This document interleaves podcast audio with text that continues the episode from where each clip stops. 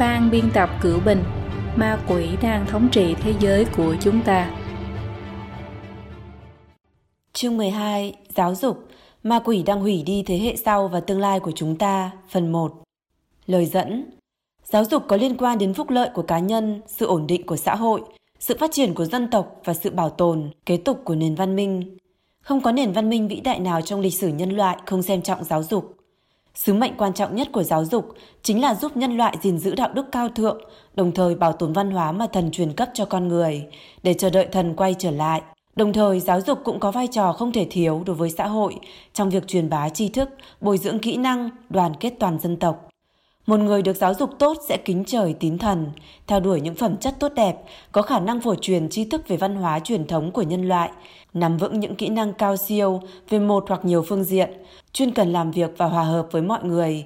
Họ là trụ cột của tầng lớp trung lưu trong xã hội, là tinh anh của dân tộc, là người bảo vệ nền văn minh, phẩm hạnh cao quý của họ nhất định sẽ được thần thừa nhận. Tà linh cộng sản muốn hủy diệt nhân loại thì phải cắt đứt mối liên hệ giữa con người và thần, trong đó bước quan trọng nhất chính là phá hoại giáo dục truyền thống. Nó đã dùng các sách lược khác nhau ở phương Đông và phương Tây. Ở các quốc gia phương Đông có nền văn hóa thần truyền thâm sâu, nếu sử dụng phương thức lừa gạt sẽ rất dễ bị vạch trần. Thế nên tà linh cộng sản bèn tàn sát những tinh anh văn hóa, gây ra sự đứt đoạn trong quá trình truyền thừa văn hóa, đồng thời sử dụng các thủ đoạn lừa gạt như tuyên truyền giáo dục. Còn văn hóa lịch sử của các quốc gia phương Tây không thâm sâu bằng, vì thế tà linh có thể dùng phương pháp xâm nhập, thẩm thấu và làm biến dị. Trên thực tế, tà linh cộng sản đã lợi dụng giáo dục để thâm nhập vào phương Tây. Sự biến dị của thế hệ trẻ của phương Tây còn nghiêm trọng hơn nhiều so với sự biến dị của thế hệ trẻ Trung Quốc. Sau cuộc bầu cử Tổng thống Mỹ năm 2016, do chịu ảnh hưởng bởi những tuyên truyền của các kênh thông tin chủ lưu trong thời gian dài, nói xấu ứng cử viên của phái truyền thống và dự đoán sai lệch cái gọi là cuộc thăm dò ý kiến người dân, rất nhiều người, đặc biệt là thanh niên, sinh viên, không thể chấp nhận kết quả của cuộc bầu cử, dẫn đến các trường đại học Mỹ xuất hiện những cảnh giờ khóc giờ cười. Một số sinh viên lấy lý do sợ hãi, mệt mỏi và cảm xúc bị thương tổn để yêu cầu giáo viên hủy buổi học hoặc hoãn thi. Để giảm bớt cảm giác căng thẳng và đau buồn cho sinh viên, một số trường học nổi tiếng đã tổ chức nhiều hoạt động như nạn đất sét, tô màu, chơi xếp hình và thổi bong bóng xà phòng, thậm chí còn cho phép sinh viên chơi thú cưng như chó, mèo. Rất nhiều trường đại học đã phải tổ chức các trung tâm tư vấn tâm lý, các đoàn thể hỗ trợ cung cấp các dịch vụ phục hồi tâm lý sau bầu cử và hỗ trợ vốn sau bầu cử cho sinh viên. Chưa nói đến việc thật hoang đường khi thấy rằng hậu quả của một cuộc bầu cử bình thường lại đáng sợ hơn cả một thảm họa tự nhiên hay một cuộc tấn công khủng bố. Chỉ riêng việc những sinh viên đại học đáng lẽ phải là những người có suy nghĩ chín chắn và có khả năng chịu áp lực trước sự thay đổi, này bỗng nhiên trở thành những người thiếu hiểu biết, yếu đuối và ấu trĩ như vậy. Có thể nói đây là một thất bại lớn của nền giáo dục Mỹ. Nhưng thất bại của giáo dục Mỹ lại chính là thành công của tà linh cộng sản trong việc làm bại hoại giáo dục Mỹ. Những thay đổi đau lòng nhất trong xã hội Mỹ trong mấy chục năm qua chính là sự thất bại toàn diện của hệ thống giáo dục công lập. Đây là kết quả sự thâm nhập và lật đổ của ma quỷ. Chương này sẽ lấy nước Mỹ làm ví dụ để phân tích sự thâm nhập của tà linh cộng sản và nền giáo dục trong xã hội tự do.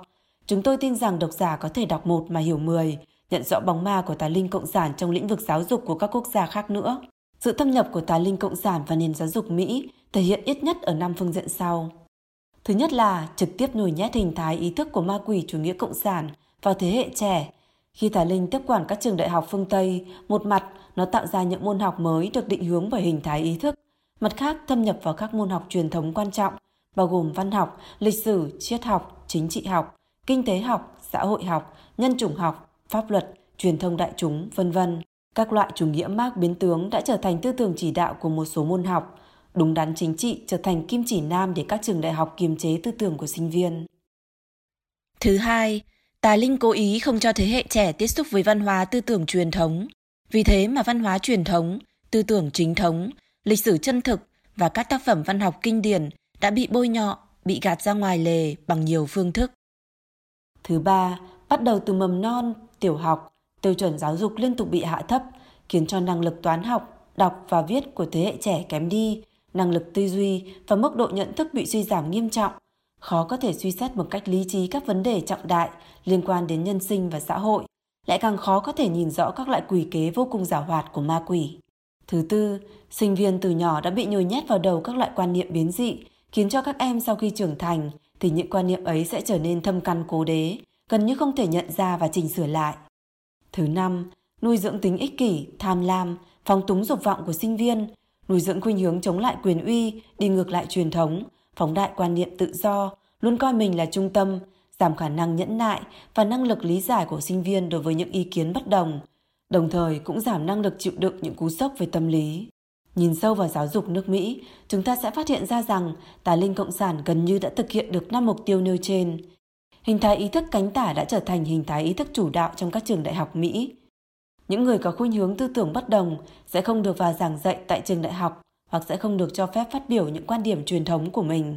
Trải qua 4 năm đào tạo cường độ cao, rất nhiều sinh viên sau khi tốt nghiệp đại học đều có xu hướng thiên về chủ nghĩa tự do, chủ nghĩa tiến bộ, tiếp thu thuyết vô thần, thuyết tiến hóa, chủ nghĩa duy vật một cách tự nhiên không cần suy xét, trở thành những người theo chủ nghĩa hưởng thụ, thiếu hiểu biết thông thường và ý thức trách nhiệm, trở thành những bông tuyết, snowflakes, mong manh dễ vỡ.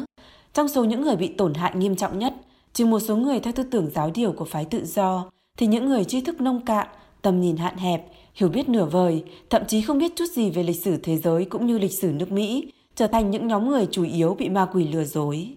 Trong mắt của người dân thế giới, nước Mỹ vẫn luôn là cường quốc về giáo dục. Điều này tất nhiên có nguyên nhân của nó. Suốt một thế kỷ nay, nước Mỹ là cường quốc về quân sự, kinh tế, chính trị hết sức quan trọng và có tầm ảnh hưởng lớn trên thế giới. Kinh phí đầu tư cho nghiên cứu khoa học và giáo dục của Mỹ vượt xa hầu hết các quốc gia khác trên thế giới. Sau chiến tranh thế giới lần thứ hai, chế độ dân chủ tự do và điều kiện sống sung túc của Mỹ đã thu hút những nhân tài ưu tú trên toàn thế giới. Sức mạnh nghiên cứu khoa học của Mỹ đến nay vẫn đứng đầu thế giới. Đào tạo nghiên cứu sinh và đào tạo nghề chuyên nghiệp trong ngành khoa học kỹ thuật có thể nói là đứng đầu thế giới. Nhưng đằng sau sự thịnh vượng còn ẩn giấu những nguy cơ lớn. Số lượng các lưu học sinh ngoại quốc trong các học viên khoa học kỹ thuật tăng lên hàng năm, vượt xa số lượng sinh viên người Mỹ. Quan trọng nhất là giáo dục tiểu học, trung học, đại học của Mỹ bị xâm nhập nghiêm trọng, hậu quả là bắt đầu xuất hiện hiện tượng cố tình làm hư hỏng sinh viên và làm thui chột kiến thức của sinh viên, hậu quả tệ hại đã hiển hiện sơ bộ, hậu quả xấu hơn nữa cũng sắp sửa bộc lộ ra. Chương 5 của cuốn sách đã đề cập đến việc Besmenov, cựu thành viên KGB của Liên Xô, trong những năm 1980, tiết lộ rằng chủ nghĩa cộng sản sắp hoàn thành việc thâm nhập vào tư tưởng của nước Mỹ. Cho dù ngay từ lúc này, người Mỹ bắt đầu giáo dục một thế hệ người mới, nhưng vẫn cần từ 15 đến 20 năm mới có thể đảo ngược xu thế này, thay đổi nhận thức về hình thái ý thức của con người đối với hiện thực, khiến con người nhận thức trở lại trạng thái bình thường. Đã qua một phần ba thế kỷ, kể từ khi Bayes đưa ra những lời nhận xét này, trong hơn 30 năm qua, mặc dù chúng ta đã chứng kiến sự sụp đổ của Liên Xô và các quốc gia xã hội chủ nghĩa Đông Âu, nhưng điều đó không có nghĩa là tà linh cộng sản đã buông lơi tiến trình thâm nhập, làm biến dị xã hội phương Tây.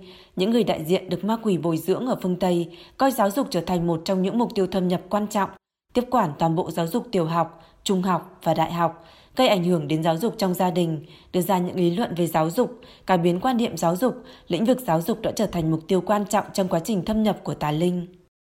Cần phải nhấn mạnh rằng hiện nay tất cả mọi người trên thế giới, nhất là những người vào đại học sau những năm 1960, hầu như ít nhiều đều chịu ảnh hưởng của tư tưởng chủ nghĩa cộng sản, đặc biệt là những sinh viên chuyên ngành khoa học xã hội nhân văn chịu ảnh hưởng nặng nề nhất. Tuy nhiên, họ hầu hết đều bị ma quỷ tẩy não trong vô thức, những người đi thúc đẩy kế hoạch của ma quỷ trong khi bản thân mình rõ ràng minh bạch thì rất ít thấy. Ở đây chúng tôi vạch trần ma quỷ để những người đang bị lừa gạt có thể nhận thức rõ nó, rời xa nó và đừng bị hủy hoại theo nó. 1. Tà linh cộng sản tiếp quản các trường đại học ở phương Tây. 1.1. Giáo sư đại học mang tư tưởng tả khuynh nghiêm trọng. Giáo dục đại học là một trong những nguyên nhân quan trọng nhất khiến những thanh niên, sinh viên ủng hộ chủ nghĩa xã hội hoặc hình thái ý thức chủ nghĩa cộng sản hay chịu ảnh hưởng bởi các hình thái ý thức cấp tiến như chủ nghĩa nữ quyền, chủ nghĩa bảo vệ môi trường, vân vân, mà đóng vai trò chủ đạo trong giáo dục đại học lại là những giáo sư đại học. Các giáo sư đại học Mỹ đa phần theo tư tưởng tả khuynh, đây là một bí mật đã được công khai. Hơn nữa, họ đã mang tư tưởng này từ lâu rồi. Trong một cuộc điều tra năm 2007 có tên là Quan niệm chính trị xã hội của các giáo sư ở Mỹ, trong số 1.417 giáo sư đại học toàn thời gian được điều tra, có 44,1% giáo sư cho rằng mình là người theo phái tự do, phái ôn hòa chiếm 46,1%, phái bảo thủ chỉ chiếm gần 9,2%. Trong các giáo sư đại học ở châu Âu, phái bảo thủ chiếm tỷ lệ cao hơn 19%, phái tự do thấp hơn một chút 37,1%, còn trong những giáo sư của các học viện lý luận văn học thì phái tự do chiếm tỷ lệ cao đến 61%, phái bảo thủ chỉ chiếm 3,9%. Bản điều tra này còn chỉ ra rằng những giáo sư sắp nghỉ hưu còn mang tư tưởng tả khuynh nghiêm trọng hơn những giáo sư mới vào nghề. Trong số những người có độ tuổi 50 đến 64, những người tự xưng là nhà hoạt động cánh tả chiếm 17,2%. Bản điều tra này còn cho thấy đa số các giáo viên đại học đều ủng hộ quyền đồng tình luyến ái và quyền phá thai. Những cuộc nghiên cứu sau năm 2007 cũng đã chứng minh xu hướng tả khuynh của các giáo sư đại học niên chế 4 năm ở Mỹ. Một nghiên cứu được công bố trên tạp chí Quan sát Kinh tế năm 2016 điều tra tình hình đăng ký cử tri của các giáo sư ngành khoa khoa học xã hội và lịch sử của 40 trường đại học nổi tiếng ở Mỹ đã phát hiện trong số 7.243 giáo sư có 3.623 người thuộc Đảng Dân Chủ, 314 người thuộc Đảng Cộng Hòa, tỷ lệ là 11,5 trên 1. Trong năm khoa được điều tra, thì khoa lịch sử có tỷ lệ mất cân bằng nhất, lên đến 33,5 trên 1.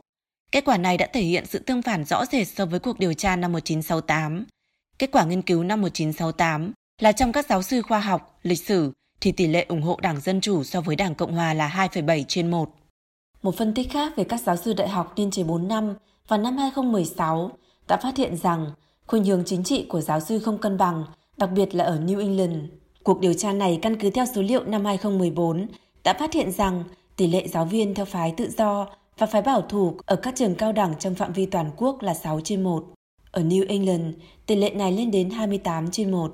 Một nghiên cứu năm 2016 của Trung tâm Nghiên cứu Pew đã phát hiện rằng trong những người đã làm nghiên cứu sinh, có 31% ủng hộ quan điểm của phái tự do, 23% người nghiêng về phái tự do, chỉ có 10% người ủng hộ quan điểm của phái bảo thủ, 17% người nghiêng về phái bảo thủ. Nghiên cứu phát hiện từ năm 1994 đến nay, những người ủng hộ lập trường của phái tự do trong những người đã làm nghiên cứu sinh đã tăng lên đáng kể. Trong một hội thảo nghiên cứu các doanh nghiệp Mỹ năm 2016, một học giả tham dự hội thảo đã chỉ ra rằng ở Mỹ có khoảng 18% các nhà khoa học xã hội tự nhận là người theo chủ nghĩa Marx, nhưng chỉ có 5% tự nhận là người theo chủ nghĩa bảo thủ. Nếu nhìn từ góc độ hầu hết các cuộc khảo sát, được dựa trên sự tự phán đoán của đối tượng được khảo sát, có thể tình trạng mất cân bằng trên thực tế còn nghiêm trọng hơn nhiều. Thượng nghị sĩ Ted Cruz từng bình luận về một học viện pháp luật nổi tiếng mà mình đã từng học như sau. Giáo sư của Học viện Pháp luật này tự tuyên bố rằng có nhiều người theo chủ nghĩa cộng sản hơn người theo Đảng Cộng Hòa. Nếu bạn hỏi họ rằng nước Mỹ có nên trở thành một quốc gia xã hội chủ nghĩa không, 80% họ sẽ bỏ phiếu tán thành. Ngoài ra, 10% khác sẽ cho rằng ý tưởng này quá bảo thủ. Tà linh Cộng sản bắt đầu thâm nhập vào nước Mỹ và thâm nhập vào nền giáo dục nước Mỹ gần như cùng một lúc. Từ đầu thế kỷ 20, trong giới tri thức của các học viện Mỹ, rất nhiều người đã bắt đầu tiếp thu tư tưởng chủ nghĩa cộng sản hoặc các loại tư tưởng chủ nghĩa biến tướng của nó. Phong trào phản văn hóa vào những năm 60 của thế kỷ 20 ở Mỹ khiến một nhóm lớn những thanh niên, sinh viên phản truyền thống bước lên vũ đài lịch sử.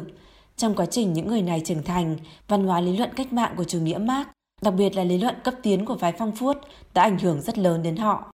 Năm 1973, sau khi Tổng thống Nixon tuyên bố kết thúc chiến tranh Việt Nam, phong trào phản chiến đã mất đi mục tiêu trực tiếp, phong trào sinh viên bắt đầu đi vào thoái trào. Tuy nhiên, những sinh viên cấp tiến được bồi dưỡng trong những phong trào sinh viên quy mô lớn vẫn không hề vứt bỏ lý tưởng của họ. Sau khi vào đại học, ưu tiên nghiên cứu của họ là các chuyên ngành khoa học xã hội nhân văn như báo chí, văn học, triết học, xã hội học, giáo dục, nghiên cứu văn hóa, vân vân. Tốt nghiệp xong, họ vào làm việc ở những cơ quan có tầm ảnh hưởng rất lớn đối với văn hóa, xã hội như các tổ chức phi chính phủ, cơ quan chính phủ, cơ quan báo chí truyền thông và các trường đại học. Lúc này, học thuyết chỉ đạo họ là học thuyết cuộc trình trinh bên trong thể chế của Gramsci, ngài lý luận chủ nghĩa Marx. Họ muốn phát động một cuộc trường trinh bên trong thể chế, cải biến những truyền thống cốt lõi nhất của văn minh phương Tây. Năm 1974, nhà triết học Marcuse theo phái phong phuốt, người được những sinh viên phản loạn phương Tây xem là người cha tinh thần đã khẳng định phe cánh tả mới không chết, họ sẽ hồi sinh trong những trường đại học. Thực tế là phe cánh tả mới không chỉ không chết, cuộc trừng trinh bên trong thể chế của họ đã rất thành công. Kể từ sau chiến tranh Việt Nam, rất nhiều người trong chúng tôi không quay trở về lĩnh vực văn học. Chúng tôi giữ chức vụ học thuật. Một thời gian sau khi chiến tranh kết thúc, đối với một số người thiếu cảnh giác mà nói, chúng tôi dường như đã biến mất. Hiện tại chúng tôi giữ chức vụ giáo dục suốt đời, công việc cải tạo đại học đã chính thức bắt đầu. Đó là lời tự sự của một nhân vật phái cấp tiến giữ chức vụ giáo dục suốt đời. Phái cấp tiến giữ chức vụ giáo dục suốt đời, Tenure Dedicus, là một cụm từ do học giả Roger Kimball đưa ra trong tác phẩm cùng tên xuất bản năm 1989, dùng để chỉ những sinh viên cấp tiến những năm 1960 bước vào đại học, được giáo dục và sau đó giữ chức vụ giáo dục suốt đời. Những sinh viên này từng tích cực tham gia vào những phong trào phản chiến, phong trào dân quyền hoặc phong trào nữ quyền. Sau khi thất bại, họ tham gia vào thể chế quốc gia. Trong trường đại học, họ mong muốn gieo rắc lý tưởng chính trị vào đầu những thế hệ sinh viên tiếp theo, tạo ra những phần tử cấp tiến giống họ. Sau những năm 1980, trong số những thanh niên tạo phản năm đó, rất nhiều người đã được giữ chức vị giáo dục suốt đời tại các trường đại học, một số trở thành chủ nhiệm khoa, viện trưởng, nắm giữ quyền phát ngôn và quyền hành chính khá lớn ở các học viện. Mục đích của những giáo sư, học giả này không phải là tìm kiếm chân lý mà muốn biến học thuật trở thành công cụ để phá hoại truyền thống văn minh, lật đổ hình thái ý thức và chế độ chính trị chính thống ở phương Tây. Mục đích dạy học của họ là tiến hành tái sản xuất những người cách mạng. Một khi đã giữ chức vụ giáo dục suốt đời, các giáo sư có thể tham gia vào các hội đồng, có quyền phát ngôn khá quan trọng về rất nhiều phương diện như tuyển dụng các giáo viên mới, quy định các tiêu chuẩn học thuật, lựa chọn đề tài luận văn cho nghiên cứu sinh, quyết định hướng phát triển của môn học, vân vân. Trong quá trình tuyển giáo viên, họ có thể sử dụng quyền lực trong tay để gạt ra những giáo viên có hình thái ý thức không phù hợp với bản thân họ. Do đó, những giáo viên đại học có tư tưởng truyền thống và nghiên cứu, giảng dạy theo quan niệm truyền thống sẽ liên tục bị đẩy ra ngoài. Sau khi một thế hệ giáo viên về hưu, đại bộ phận thế hệ giáo viên thay thế họ đều đã biến thành những học giả theo phái cánh tả bị tư tưởng chủ nghĩa cộng sản tẩy não. Gramsci, nhà lý luận chủ nghĩa Marx người Italia, người đưa ra khái niệm cuộc trừng trinh bên trong thể chế, đã chia những phần tử trí thức thành hai loại, phần tử trí thức truyền thống và phần tử trí thức hữu cơ, organic intellectuals. Phần tử trí thức truyền thống là lực lượng trung kiên, duy hộ văn hóa truyền thống và trật tự xã hội, còn phần tử trí thức hữu cơ phụ thuộc vào giai cấp mới nổi hoặc các đoàn thể. Họ diễn những vai diễn đầy sáng tạo trong quá trình tranh giành quyền đứng đầu, dẫn dắt các đoàn thể hoặc giai cấp đó. Giai cấp vô sản lợi dụng phần tử trí thức hữu cơ để đoạt lấy quyền quyết định về văn hóa, cuối cùng đoạt lấy quyền quyết định về chính trị. Rất nhiều người theo phái cấp tiến giữ chức vụ giáo dục, coi mình chính là phần tử trí thức hữu cơ, chống lại thể chế hiện hành. Giống như Gramsci, họ tin theo một câu danh ngôn của Marx. Những nhà triết học chỉ dùng các phương thức khác nhau để giải thích thế giới, vấn đề là cải biến thế giới. Đối với họ, giáo dục không phải là truyền thụ tri thức và tinh hoa của văn minh nhân loại, mà là nhồi nhét cho sinh viên một loạt quan điểm chính trị cấp tiến, biến sinh viên thành những phần tử hoạt động xã hội, những chiến sĩ chiến đấu cho công bằng xã hội, sau khi tốt nghiệp, những sinh viên này sẽ mang những bất mãn đối với thể chế hiện hành và sự phản đối văn hóa truyền thống, khuếch tán vào xã hội, cuối cùng chuẩn bị cho cuộc cách mạng phá hủy mọi thứ. 1.2. Dùng lý niệm của chủ nghĩa cộng sản để cải tạo các môn học truyền thống. Mọi người đã biết, tại các quốc gia cộng sản, chủ nghĩa Mark Lenin là tư tưởng chỉ đạo của mọi môn học. Ở các quốc gia phương Tây, luôn chú trọng tự do tư tưởng học thuật, trừ những tiêu chuẩn đạo đức và quy phạm học thuật trung gia, lẽ ra không nên can thiệp vào lập trường học thuật. Nhưng từ những năm 30 của thế kỷ 20 trở lại đây, khi tư tưởng chủ nghĩa xã hội, chủ nghĩa cộng sản, chủ nghĩa Marx, phái phong phuốt, ồ ạt xâm nhập vào các trường đại học Mỹ, phần lớn các môn học xã hội nhân văn đều chịu ảnh hưởng khá nghiêm trọng. 1.2.1 Ngôn ngữ cách mạng chiếm lĩnh giới nhân văn ở Mỹ Bruce Boyer đã viết trong cuốn sách Những nạn nhân của cách mạng, sự hưng thịnh của nghiên cứu về thân phận và sự phong bế của tư tưởng tự do. Khi ông hỏi Alan Charles Scott, giáo sư khoa lịch sử trường đại học Pennsylvania rằng ba người có ảnh hưởng nhất đối với môn nhân văn học của các trường đại học Mỹ trong mấy chục năm qua là ai?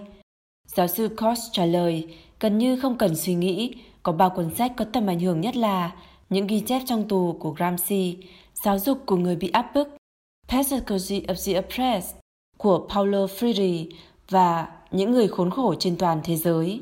The Wretches of the Earth của Francis Fanon. Gramsci là một nhân vật khét tiếng trong Đảng Cộng sản Italy. Cuốn sách này của chúng tôi đã có nhiều thảo luận.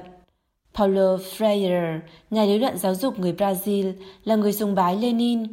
Mao Trạch Đông, Fidel và Guevara, cuốn sách Giáo dục của người bị áp bức của ông xuất bản năm 1968, năm 1970 xuất bản bản tiếng Anh trở thành một trong những cuốn sách phải đọc của các học viện giáo dục Mỹ.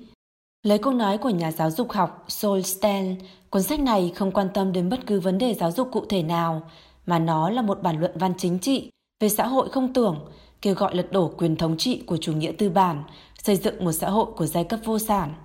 Thực ra, quan điểm của Paulo Freire liên tục nhắc đi nhắc lại chính là trên thế giới chỉ tồn tại hai loại người, người áp bức và người bị áp bức. Người bị áp bức không nên tiếp nhận sự giáo dục như trong quá khứ, mà nên cho họ biết rằng họ đang bị áp bức và kích động họ phản kháng. Franz Fanon sinh ra trên hòn đảo Pháp thuộc Martinique, thuộc vùng biển Caribe. Ông đã tham gia chiến tranh giải phóng dân tộc, chống lại Pháp ở Algeria. Ông xuất bản cuốn Những người khốn khổ trên toàn thế giới năm 1961. Cuốn sách được Sartre, nhà triết học theo chủ nghĩa tồn tại ở Pháp và là đảng viên Đảng Cộng sản Pháp đặt lời tựa. Sartre đã khái quát tư tưởng của Franz Fanon như sau. Người phương Tây là những người thực dân, vì thế họ là kẻ tà ác. Người không phải là người phương Tây là những người bị người thực dân bóc lột, vì thế họ là người cao thượng. Franz Fanon kêu gọi người dân nước thuộc địa tiến hành cách mạng vũ trang, lật đổ sự thống trị của thực dân. Trong quá trình đó, bạo lực sẽ khiến người dân đoàn kết lại với nhau. Trên phương diện cá nhân, bạo lực là một thứ sức mạnh có tính thanh lọc. Nó giúp những người dân bản địa thoát khỏi cảm giác thấp kém, tuyệt vọng và trạng thái không biết làm gì cả. Bạo lực giúp họ không còn sợ hãi và khôi phục sự tự tôn của mình. Sartre thấm nhuần tư tưởng của Fanon, ông đã viết trong lời tựa của cuốn sách như sau. Trong giai đoạn đầu của cuộc phản loạn, cần phải giết người, đánh chết một người châu Âu là một mũi tên trúng hai đích, vừa giảm đi một người áp bức, đồng thời giảm đi một người bị áp bức. Còn lại là một người chết và một người tự do. Người còn sống lần đầu tiên cảm thấy nơi mình đang đứng là đất nước của mình. Lý luận của ba người này đã dẫn dắt con người dùng nhãn quan đấu tranh giai cấp để quan sát lịch sử và xã hội. Nó có tính mê hoặc và tính kích động cực lớn. Một khi để cho tư tưởng thù hận giai cấp này thâm nhập vào đầu, các sinh viên sẽ nhìn nhận cơ cấu xã hội và các hiện tượng bình thường bằng tâm thái đối kháng, và tất nhiên sẽ dẫn đến tâm lý bất mãn, phản đối, phản loạn, thậm chí nổi dậy làm cách mạng. Rốt cuộc ai là nhân vật có tầm ảnh hưởng lớn nhất đối với môn xã hội nhân văn ở các trường đại học Mỹ? Trả lời cho vấn đề này, đương nhiên mỗi người đều có đáp án riêng của mình, nhưng không thể phủ nhận rằng chủ nghĩa Marx phái phăng phuột và các lý luận chủ nghĩa hậu hiện đại chịu ảnh hưởng của chủ nghĩa Marx hay chủ nghĩa Freud kề vai sát cánh với chủ nghĩa cộng sản, phá hoại văn hóa và đạo đức đã chiếm vai trò chủ đạo trong môn nhân văn ở các trường đại học. 1.2.2 Tà linh cộng sản dùng danh nghĩa lý luận để hoành hành trong giới học thuật. Từ sau những năm 1960, phương thức nghiên cứu của hệ văn học Mỹ, bao gồm cả văn học tiếng Anh, tiếng Pháp, văn học so sánh, vân vân, đã có sự thay đổi căn bản. Bình luận văn học truyền thống chứng minh giá trị đạo đức và thẩm mỹ của các tác phẩm văn học kinh điển. Điều này khiến cho việc đọc các tác phẩm văn học trở thành một phương thức quan trọng để nâng cao trí thức, hun đúc tình cảm, đạo đức, bồi dưỡng nguồn cảm hứng. Đối với người nghiên cứu văn học mà nói, tác phẩm văn học đặt ở vị trí số 1, lý luận văn học phục vụ cho việc thưởng thức tác phẩm văn học được đặt ở vị trí thứ yếu. Những năm 1960 là giai đoạn các phong trào phản văn hóa trong xã hội nổi lên ngùn ngụt khí thế. Trong nội bộ các học viện cũng bùng nổ những cuộc lý luận, những lý luận môn hình vạn trạng về triết học, tâm lý học, văn học và văn hóa đua nhau xuất hiện. Mối quan hệ giữa lý luận và tác phẩm văn học diễn ra sự đảo chiều. Lý luận có tính ưu tiên hơn tác phẩm văn học. Tác phẩm văn học trở thành ví dụ tùy ý lựa chọn để thuyết minh cho hiệu quả của lý luận. Rốt cuộc thì lý luận này là gì? Nó đã đánh đổ giới hạn truyền thống của các môn học, bao gồm triết học, tâm lý học, xã hội học, phân tích tinh thần, vân vân. Nó là một mớ hỗn độn với tham vọng giải thích tổng thể văn hóa và xã hội. Nhà lý luận văn học Kale giải thích về lý luận như sau. Lý luận thường công kích mạnh mẽ những quan niệm thông thường với ý đồ thuyết phục chúng ta rằng những kiến thức thông thường mà chúng ta vốn quen thuộc thực ra đã hình thành trong lịch sử. Loại lý luận được tạo dựng này thể hiện rất tự nhiên, đến nỗi chúng ta gần như không nhận ra nó thực ra chỉ là một kiểu lý luận, cũng chính là nói Lý luận đã trắng trợn chế giễu, đảo ngược, phá hủy những nhận thức truyền thống được truyền thụ từ gia đình, tôn giáo tín ngưỡng và luân lý đạo đức liên quan đến thị phi, thiện ác, đúng sai, tốt xấu, sau cùng bị thay thế bằng giá trị quan tà ác, đảo lộn đúng sai. Tạm bỏ qua bề ngoài phức tạp, khó hiểu của nó, thì cái gọi là lý luận này chẳng qua là một thứ quái thai được chắp vá từ chủ nghĩa Marx tân cổ điển. Phái phăng phuốt, phân tích tinh thần, chủ nghĩa cấu trúc chủ nghĩa hậu cấu trúc, chủ nghĩa hậu hiện đại, vân vân.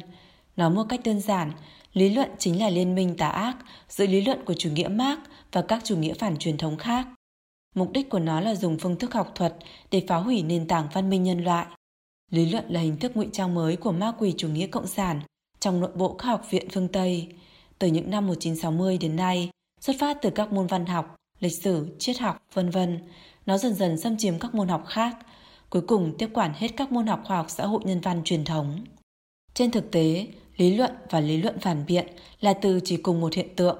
Những môn nghiên cứu mới xuất hiện như nghiên cứu phản biện pháp luật, Critical Legal Study, nghiên cứu phản biện nhân chủng, Critical Race Studies, nghiên cứu phản biện giới tính, Critical Gender Studies, nghiên cứu phản biện xã hội, Critical Social Studies, thậm chí là nghiên cứu phản biện khoa học, Critical Science Studies, nghiên cứu phản biện y học, Critical Studies in Medicine, vân vân đều là ứng dụng mới của lý luận phản biện. Hiện tượng lý luận hoành hành trong giới học thuật này thực chất chính là hình thái ý thức của chủ nghĩa cộng sản khuếch tán trong lĩnh vực giáo dục và lĩnh vực học thuật, dùng các lý luận biến dị nhanh chóng làm hư hỏng thế hệ trẻ, mở đường cho mục đích hủy diệt nhân loại. 1.2.3 Nghiên cứu văn học bị chính trị hóa Đối với phê bình văn học chủ nghĩa Marx mà nói, ý nghĩa của một tác phẩm văn học kinh điển không nằm ở giá trị bên trong nó. Tác phẩm văn học kinh điển thậm chí được cho là căn bản không có giá trị nội tại, mà phụ thuộc vào việc nó phản ánh được tư tưởng của giai cấp thống trị, chủng tộc, giới tính đã trở thành tư tưởng thống trị như thế nào. Một nhà lý luận văn học chủ nghĩa Marx nổi tiếng người Mỹ đã tuyên bố thẳng rằng quan điểm chính trị là giới hạn tuyệt đối cho việc đọc và giải thích các tác phẩm. Cũng chính là nói, khi phân tích tất cả các tác phẩm văn học, cần coi chúng là những câu chuyện ngụ ngôn chính trị. Chỉ khi tìm ra hàm nghĩa thâm sâu của tính giai cấp, chủng tộc, giới tính và khuynh hướng áp bức ở trong tác phẩm đó thì mới được xem là lý giải sâu sắc và toàn diện về tác phẩm đó. Những người đến từ các quốc gia cộng sản không hề xa lạ gì với kiểu phê bình văn học võ đoán và hoang đường này. Lãnh đạo Đảng Cộng sản Trung Quốc Mao Trạch Đông từng có cái nhìn độc đáo về tác phẩm Hồng Lâu Mộng, một trong tứ đại danh tác của Trung Quốc như sau. Hồng Lâu Mộng viết về bốn gia tộc lớn, tình đấu tranh giai cấp cực kỳ mãnh liệt, chết hàng chục mạng người. Lịch sử của Trung Cộng và Liên Xô đã cho thấy bình luận văn học không phải lúc nào cũng là một cuộc thảo luận tao nhã với những lời hay ý đẹp. Có lúc nó sẽ biến thành cuộc đấu tranh đầy máu và nước mắt. Ví dụ, cuộc đại cách mạng văn hóa nổ ra trên bề mặt có liên quan đến việc bình luận một tác phẩm văn học, hưởng ứng lời kêu gọi của Mao Trạch Đông về học tập Hải Thụy, một vị quan thanh liêm triều Minh, nhà lịch sử học Ngô Hàm đã sáng tác vở kịch lịch sử Hải Thụy Bãi Quan. Ngày 10 tháng 11 năm 1965, Giang Thanh, Trương Xuân Kiều đã cùng lên kế hoạch viết một bài phê bình do Diêu Văn Nguyên chấp bút có tựa đề Bình luận về vở kịch lịch sử Thụy Hải Bãi Quan, đăng trên báo Văn Hối của Thượng Hải. Họ quy kết Thụy Hải Bãi Quan có liên quan đến việc Bành Đức Hoài phản đối chính sách ba ngọn cờ hồng. Chỉ những chính sách của Trung Cộng đã gây ra nạn đói lớn là đường lối chung, đại nhảy vọt và công xã nhân dân. Bài viết phê phán vở kịch Thụy Hải bại Quan đã châm ngòi cho cuộc đại cách mạng văn hóa. So với phê bình văn học trong các học viện ở phương Tây trong mấy chục năm qua, việc Trung Cộng áp đặt đấu tranh giai cấp trong phê bình văn học đối với tất cả các tác phẩm văn học quả là quá thô thiển. Nhưng phê bình văn học chủ nghĩa Marx mới ở phương Tây lại giống như một loại virus biến thể, nó trở nên mạnh hơn và mang độc tính lớn hơn. Sau khi trang bị những vũ khí lý luận mới, nó đưa những tác phẩm văn học kinh điển trong văn hóa nhân loại lên bàn mổ để mổ xẻ, cắt xén và xuyên tạc.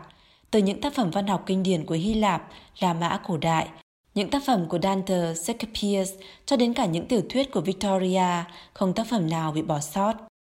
Tuy những bình luận này sử dụng những thuật ngữ dối răm, khó hiểu, lại được che đậy bằng vẻ ngoài đường hoàng, cao thâm khó đoán, nhưng mục đích chính của rất nhiều nghiên cứu văn học lại nhạt nhẽo, đơn điệu, khiến người ta phải giật mình. Đó chẳng qua chỉ để chứng minh một tác phẩm nào đó mang cái nhìn phiến diện về giai cấp bị áp bức, nữ giới, dân tộc thiểu số. Vì thế tác phẩm đó thuộc về kiến trúc thượng tầng của giai cấp thống trị. Mục đích của nó là làm tê liệt quần chúng nhân dân, khiến cho con người không thể sinh ra ý thức giai cấp cách mạng – Học giả người Mỹ Roger Scruton đã đưa ra nhận xét thẳng thắn mà sâu sắc rằng phương pháp của những nhà lý luận văn học mới là công cụ lật đổ với ý đồ phá hoại giáo dục nhân văn từ bên trong, cắt đứt sự đồng thuận và ràng buộc của chúng ta với văn hóa truyền thống của mình. 1.2.4 Lý luận hình thái ý thức tà ác của chủ nghĩa Marx Một khái niệm xuyên suốt trong học thuật nhân văn của chủ nghĩa Marx là hình thái ý thức.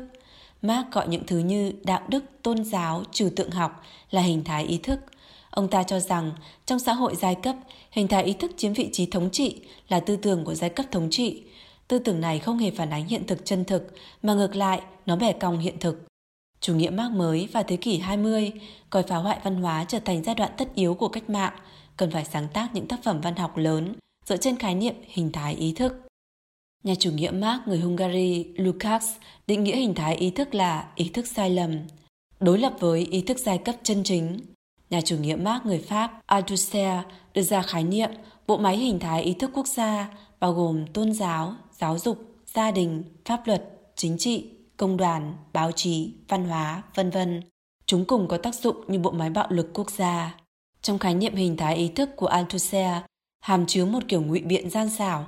Bất cứ xã hội hay chế độ nào đều có thể có mặt tiêu cực, chỉ ra mặt tiêu cực để sửa chữa và hoàn thiện nó là điều tất yếu.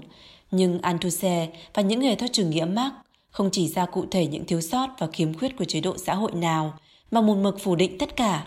Lý do phủ định là vì kiến trúc thượng tầng của những chế độ này đều để bảo vệ cho lợi ích của giai cấp thống trị. Đây không phải là phân tích tính đúng sai, thật giả của một mệnh đề, mà là chỉ trích người đề xuất ra mệnh đề có động cơ bất thuần hoặc có ý định không tốt. Đây là một logic sai lầm thường thấy, gọi là bỏ thuốc độc vào giếng nước, poisoning the well. Cũng giống như nước đã bị bỏ thuốc độc rồi thì không ai có thể uống được. Một người đã bị dèm pha bởi những lời đồn đại, bị bôi nhọ vì nhân cách, thì dù người đó có nói đạo lý thế nào đi nữa, người khác sẽ không tin lời nói của họ. Việc phê phán hình thái ý thức của Althusser chính là một vụ bỏ thuốc độc vào giếng nước quy mô và phức tạp hơn. Khái niệm bộ máy hình thái ý thức quốc gia của Althusser bao hàm tất cả mọi thứ. Nó phản ánh cái nhìn thù hận cực đoan của chủ nghĩa xã hội đối với xã hội nhân loại. Nó muốn phủ định hoàn toàn, tiêu diệt triệt để và nhanh chóng. Đây thực ra là do tà linh cộng sản đứng đằng sau thao túng, ra sức giết chết văn hóa nhân loại. Khái niệm hình thái ý thức của chủ nghĩa Marx là một lý luận hời hợt, trừu tượng, cực đoan, một mệnh đề giả tạo, vô giá trị, vai trò của nó là phủ nhận hết thảy quan niệm đạo đức truyền thống. Những người theo chủ nghĩa Marx đã lặp lại lời nói dối này hàng vạn lần với sự cảm phẫn đạo đức tột đỉnh, đã kích động và lừa dối được rất nhiều người đầu óc đơn giản. 1.2.5 Chủ nghĩa Marx hậu hiện đại từ sau những năm 1960, những lý luận được đưa ra bởi một nhóm các nhà lý luận người Pháp đã trở thành vũ khí tư tưởng hữu hiệu nhất của chủ nghĩa cộng sản và chủ nghĩa Marx trong giới học thuật Mỹ. Nhân vật đại biểu cho nhóm này là Jacques Derrida và Michel Foucault. Năm 2007, tác giả được trích dẫn nhiều nhất trong các tác phẩm chuyên ngành trong lĩnh vực nhân văn là Foucault 2521 lần. Tác giả được trích dẫn nhiều thứ ba là Derrida 1874 lần. Có ảnh hưởng của hai người này, có thể thấy được ảnh hưởng của chủ nghĩa cộng sản trong giới học thuật Mỹ. Có nhà bình luận đã chỉ ra chủ nghĩa hậu hiện đại và chủ nghĩa Marx có mối quan hệ đồng lõa, điều này cũng rất có lý. Chúng tôi tạm thời gọi sự kết hợp giữa hai trường phái lý luận này là chủ nghĩa Marx hậu hiện đại. Chủ nghĩa cấu trúc của Derrida là một loại thuyết vô thần tinh xảo và là một kiểu ngụy biện của chủ nghĩa tương đối. Nó phóng đại vô hạn tính tương đối, tính không xác định của ngôn ngữ nhằm phủ nhận tính ổn định, rõ ràng của ngôn ngữ và văn bản. Ngôn ngữ có tính đa nghĩa, một tác phẩm có thể có nhiều cách giải thích. Điều này là bình thường. Từ thời Hy Lạp cổ đại và thời tiên tần ở Trung Quốc đã có rất nhiều người trình bày sáng tỏ được đạo lý này. Tuy nhiên, nếu coi đó là lý do để phủ định cả những tác phẩm có ý nghĩa tương đối ổn định, thì chính là đi theo hướng ngụy biện của chủ nghĩa tương đối. Khác với thuyết vô thần truyền thống, Derrida sử dụng thuật ngữ triết học để biểu đạt. Do vậy, quan điểm của ông không chỉ có tính sát thương đối với khái niệm thần, mà còn gây đả kích mang tính phá hủy đối với các khái niệm liên quan đến tín ngưỡng truyền thống như lý tính, quyền uy, ý nghĩa, vân vân. Những nhà lý luận chịu ảnh hưởng của Derrida liên tiếp mổ xẻ các khái niệm như ý nghĩa, lý tính. Biểu hiện bề mặt của nó khá phức tạp, thâm sâu, khiến rất nhiều người rơi vào mê cung lý luận – Chủ nghĩa cấu trúc đã hoành hành trong giới nhân văn phương Tây suốt một thời gian dài, trở thành một trong những vũ khí sắc bén nhất của tà linh cộng sản để phá hủy tín ngưỡng, truyền thống và văn hóa. Foucault từng có một giai đoạn gia nhập Đảng Cộng sản Pháp. Lý luận của ông phát triển xoay quanh khái niệm quyền lực, power. Cốt lõi có thể khái quát bằng một câu, không có chân lý, chỉ có quyền lực. Cũng có nghĩa là quyền lực đã lũng đoạn quyền giải thích chân lý. Vì thế bất cứ chân lý nào cũng đều là giả dối và không đáng tin cậy. Trong cuốn sách Kỷ luật và trừng phạt, Foucault lý luận, nhà tù rất giống với nhà máy, trường học, doanh trại, bệnh viện, mà nhà máy, trường học, doanh trại và bệnh viện lại rất giống nhà tù, không lẽ điều này khiến người ta kinh ngạc sao? coi các cơ cấu không thể thiếu trong xã hội như nhà tù, rồi sau đó kêu gọi mọi người lật đổ nhà tù. Tính phản xã hội trong lý luận của Foucault biểu hiện thật rõ nét. Những học giả trang bị cho mình chủ nghĩa cấu trúc, tư tưởng của Foucault và các lý luận phê bình khác, từng biến mọi thứ thành tương đối, làm ô uế truyền thống và đạo đức. Họ nhiệt liệt bình luận rằng mọi sự phân tích đều là sai lầm, không có chân lý, chỉ có quyền lực, không có lịch sử, chỉ có tự sự. Họ lý giải về những khái niệm như chân, thiện mỹ, chính nghĩa một cách tương đối, sau đó vứt bỏ nó như thứ rẻ rách. Những sinh viên trẻ tuổi vừa mới bước vào viện nghiên cứu sẽ không dám nghi ngờ quyền uy của giáo sư, càng không thể chống cự nổi thứ lý luận ù đầu nhức tai này. Một khi bị quấn vào đó thì sẽ rất khó vùng vẫy thoát ra. Đây chính là một trong những nguyên nhân quan trọng khiến tả linh cộng sản mặc sức hoành hành trong lĩnh vực khoa học xã hội nhân văn ở phương Tây. 1.3. Tạo ra môn học mới với mục đích nhồi nhét hình thái ý thức. Trong các phong trào phản văn hóa vào những năm 1960 ở Mỹ, một số phần tử cấp tiến âm mưu mở rộng lý luận tả khuynh cấp tiến của họ vào trong các trường đại học và các phòng nghiên cứu. Có học giả cho rằng việc thành lập chuyên ngành nghiên cứu người da đen không phải là yêu cầu trong phát triển học thuật mà là kết quả của sự đe dọa chính trị. Năm 1967, một cuộc tổng bãi công xảy ra ở cổng học viện San Francisco. Dưới áp lực của hội sinh viên người da đen, học viện đã thành lập chương trình nghiên cứu người da đen đầu tiên ở Mỹ. Người phụ trách chương trình cho rằng chương trình này chủ yếu để cổ vũ tinh thần cho các sinh viên người da đen vì thế môn khoa học mà các sinh viên này học không phải là môn khoa học thông thường mà là khoa học của người da đen. Cái gọi là khoa học của người da đen chỉ những thành quả nghiên cứu của các nhà khoa học người da đen hoặc dùng một phương thức nào đó khiến bài giảng khoa học của giáo viên có liên quan chặt chẽ đến cuộc sống của người da đen ở Mỹ. Cũng như vậy, những môn như toán học, văn học, lịch sử, triết học, vân vân trước tiên cũng phải được sửa đổi theo ý thức của người da đen. Tháng 10 năm 1968, 20 thành viên của Hội sinh viên da đen của trường cao đẳng Santa Barbara thuộc Đại học California đã chiếm lĩnh trung tâm máy tính của trường học, khiến cho nhà trường phải đóng cửa. Một năm sau, trường này đã phải thành lập khoa nghiên cứu người da đen và trung tâm nghiên cứu người da đen. Tháng 4 năm 1969, hơn 100 sinh viên người da đen ở Đại học Cornell đã mang súng ngắn và những bao chứa đầy đạn, chiếm lĩnh tòa nhà văn phòng của trường, yêu cầu thành lập chuyên ngành nghiên cứu người da đen, toàn bộ do người da đen giảng dạy. Khi các giáo viên đứng ra ngăn cản, một lãnh tụ sinh viên uy hiếp rằng trong không đầy 3 giờ nữa, toàn bộ trường đại học Cornell sẽ không còn một ai sống sót. Sau khi bị uy hiếp, Đại học Cornell đã trở thành trường thứ ba trên toàn quốc thành lập môn học này. Sabe Stell, người sau đó trở thành nghiên cứu viên cao cấp của Viện Nghiên cứu Hoover thuộc trường đại học Stanford, là một trong những nhân vật chính thúc đẩy việc các trường đại học thành lập chuyên ngành nghiên cứu người da đen. Ông nói, dưới sự dẫn động của không khí thời đại, những người da trắng phụ trách các trường đại học mang cảm giác tội lỗi rất lớn, khiến họ sẽ đáp ứng bất cứ yêu cầu nào do những người đại biểu của sinh viên đề xuất. Gần như cùng lúc đó, rất nhiều phòng nghiên cứu chuyên môn như nghiên cứu nữ giới, nghiên cứu Mỹ Latin, nghiên cứu đồng tình luyến ái, đường hoàng tiến vào các trường đại học Mỹ. Đến ngày nay, nước Mỹ đã có hàng nghìn chương trình nghiên cứu như vậy. Lý luận căn bản của chuyên ngành nghiên cứu nữ giới ngầm định rằng sự khác biệt giới tính không phải do bẩm sinh mà là kết quả của kết cấu xã hội. Trong lịch sử, nữ giới bị nam giới và chế độ phụ quyền áp bức trong thời gian dài. Vì thế, tôn chỉ quan trọng nhất của chuyên ngành nghiên cứu nữ giới là nâng cao ý thức xã hội về nữ giới, dẫn đến cải cách toàn diện trong xã hội, tức là cách mạng. Một giáo sư theo chủ nghĩa nữ quyền của trường Santa Cruz thuộc Đại học California, xuất thân từ một gia đình đảng viên cộng sản nổi tiếng. Cô ta kiêu ngạo tuyên bố mình là một nhà chủ nghĩa cộng sản và là một nhà hoạt động đồng tính nữ. Từ năm 1980, cô bắt đầu giảng dạy về chủ nghĩa nữ quyền. Cô mở rộng chủ nghĩa duy vật lịch sử của Marx thành khuynh hướng tình dục, coi khuynh hướng tình dục là một loại hành vi gợi nên ý thức chính trị. Nhưng lý do cô bước vào giảng đường đại học chính là vì có một đảng viên Đảng Cộng sản từng nói với cô rằng đây là nhiệm vụ cách mạng của cô. Bản thân cô cũng công khai nói rằng mình sẽ biến việc dạy học thành một hình thức vận động chính trị. Với mục tiêu này, cô chủ trương thành lập một khoa nghiên cứu chủ nghĩa nữ quyền hoàn chỉnh tại trường Santa Cruz thuộc Đại học California. Trong đề cương giáo trình khóa học, cô viết, đồng tình luyến ái nữ là hình thức tối cao của chủ nghĩa nữ quyền, tức là cải biến khuynh hướng tình dục thành ý thức xã hội cao cấp nhất. Hệ thống đại học Missouri đã thiết kế các chương trình học từ năm thứ nhất đến năm thứ tư, hướng dẫn sinh viên đứng trên quan điểm của cánh tả để nhìn nhận chủ nghĩa nữ quyền, văn học, giới tính và hòa bình. Ví dụ, môn học giới tính phi pháp coi giới tính là sản phẩm của văn hóa. chứ không phải do tự nhiên sinh ra, từ đó nhồi nhét vào đầu sinh viên một loại quan điểm dựa trên sự áp bức giới tính và sự phân biệt đối xử giữa các loại giới tính. Chương 5 của bài viết này đã chỉ rõ sự thâm nhập của chủ nghĩa cộng sản là nguyên nhân quan trọng của phong trào phản chiến kể từ sau chiến tranh thế giới lần thứ hai ở phương Tây. Trong gần mấy chục năm qua, một môn nghiên cứu mới ở các trường đại học Mỹ là nghiên cứu hòa bình cũng có liên quan tới sự thâm nhập của chủ nghĩa cộng sản.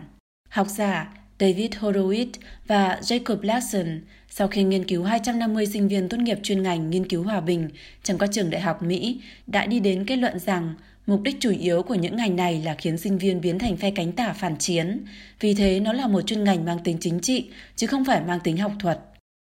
Trong bộ môn Nghiên cứu hòa bình, quyền giáo trình, Nghiên cứu hòa bình và xung đột, Peace and Conflict Studies được sử dụng rộng rãi để làm rõ khuynh hướng hình thái ý thức trong lĩnh vực nghiên cứu hòa bình.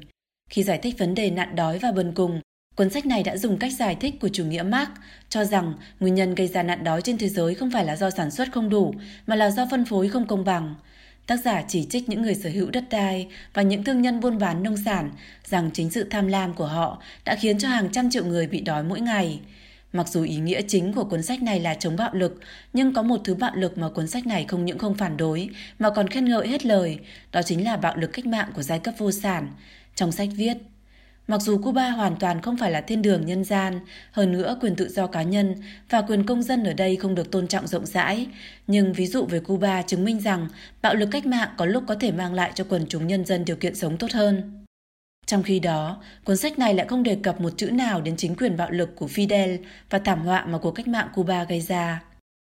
Cuốn sách giáo trình được viết sau sự kiện 11 tháng 9 năm 2001 này cũng đề cập đến vấn đề chủ nghĩa khủng bố. Điều khiến người ta kinh ngạc là tác giả cuốn sách gần như hoàn toàn đồng tình với các phần tử khủng bố, thậm chí đưa từ phần tử khủng bố vào trong giống ngoặc kép. Họ biện minh cho việc này như sau.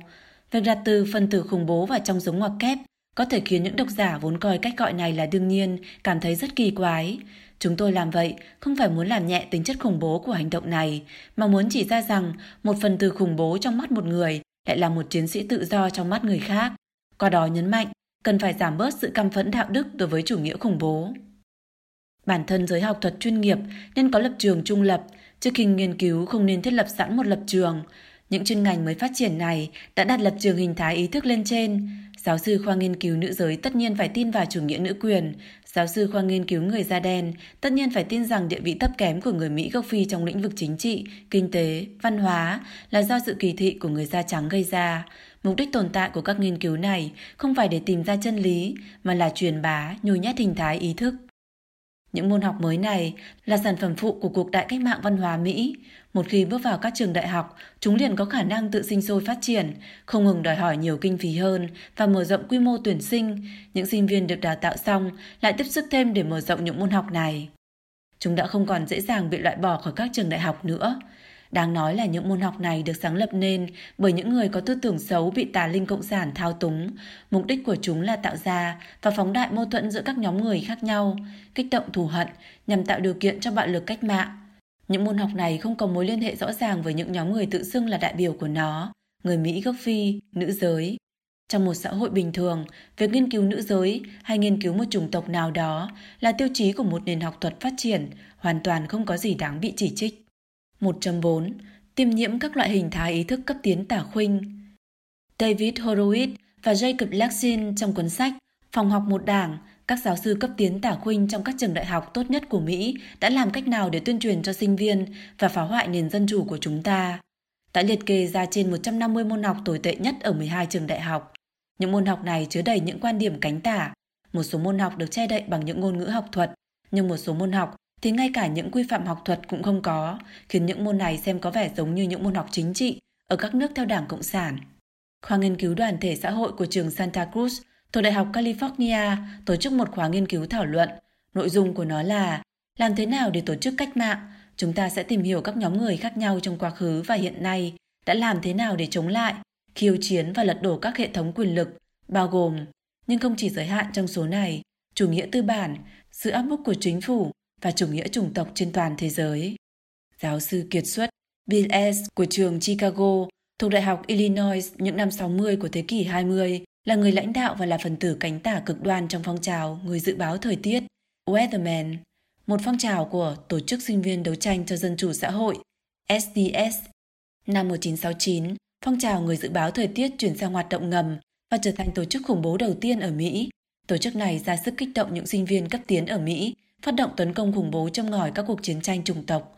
Tổ chức này đã phát động đánh bom đồi Capitol, trụ sở Quốc hội Mỹ, Tổng cục Cảnh sát New York, Lầu Năm Góc và trụ sở chính của lực lượng vệ binh quốc gia. Câu nói bất hủ của Els được nhiều người biết đến nhất là giết chết những người giàu, đập nát nhà cửa, xe cộ của họ, đưa cách mạng về nhà, giết chết cha mẹ của bạn, đây mới gọi là cách mạng. Quan điểm của Els trong các tác phẩm học thuật và lý lịch của ông ta khá tương đồng với nhau. Trong một cuốn sách của mình, ông ta đã nhấn mạnh cần phải khắc phục cái nhìn thiên kiến đối với những tội phạm bạo lực vị thành niên. Do Els được những người theo chủ nghĩa tiến bộ cánh tả bảo vệ, Cục điều tra liên bang đã không thể bắt được ông ta. Năm 1980, Els xuất hiện trở lại trước công chúng nhờ lợi dụng sơ hở của pháp luật, ông ta đã thoát được tội hình sự. Sau đó, Els đến giảng dạy ở trường Chicago thuộc Đại học Illinois, nghiên cứu phương pháp giáo dục trẻ em từ sớm. Quan điểm chính trị của ông ta không hề thay đổi chút nào, ngược lại còn cảm thấy tự hào về những vụ tấn công bằng bom năm xưa của mình. Els được thăng chức lên làm phó giáo sư và giáo sư, tiếp đến vinh dự được trao danh hiệu giáo sư kiệt xuất và học giả cao cấp, danh hiệu học hàm cao nhất của đại học này. Mỗi lần thăng chức đều cần được sự biểu quyết của toàn bộ khoa và các giáo sư của học viện. Việc ông ta được thăng chức chứng tỏ trường đại học đã mặc nhiên thừa nhận hành động khủng bố của ông ta trong quá khứ. Một phó giáo sư môn tuyên truyền học của Đại học Texas đã không e rẻ chia sẻ trên trang mạng của trường, mô tả bản thân là một nhà hoạt động trường kỳ theo chủ nghĩa xã hội. Cô là thành viên của Tổ chức Chủ nghĩa xã hội quốc tế, là một đảng Bolshevik tự phong mong muốn đi theo chuyên chính của giai cấp vô sản tại Mỹ. Trên trang cá nhân của mình, cô đã liệt kê ra năm giáo trình có tính dẫn dắt chính trị. Giáo trình cách mạng xã hội và truyền bá học mà cô giảng dạy, theo mô tả của cô, nhằm mục đích khuyến khích mọi người dấn thân để thay đổi các phong trào đã và đang diễn ra tại Mỹ.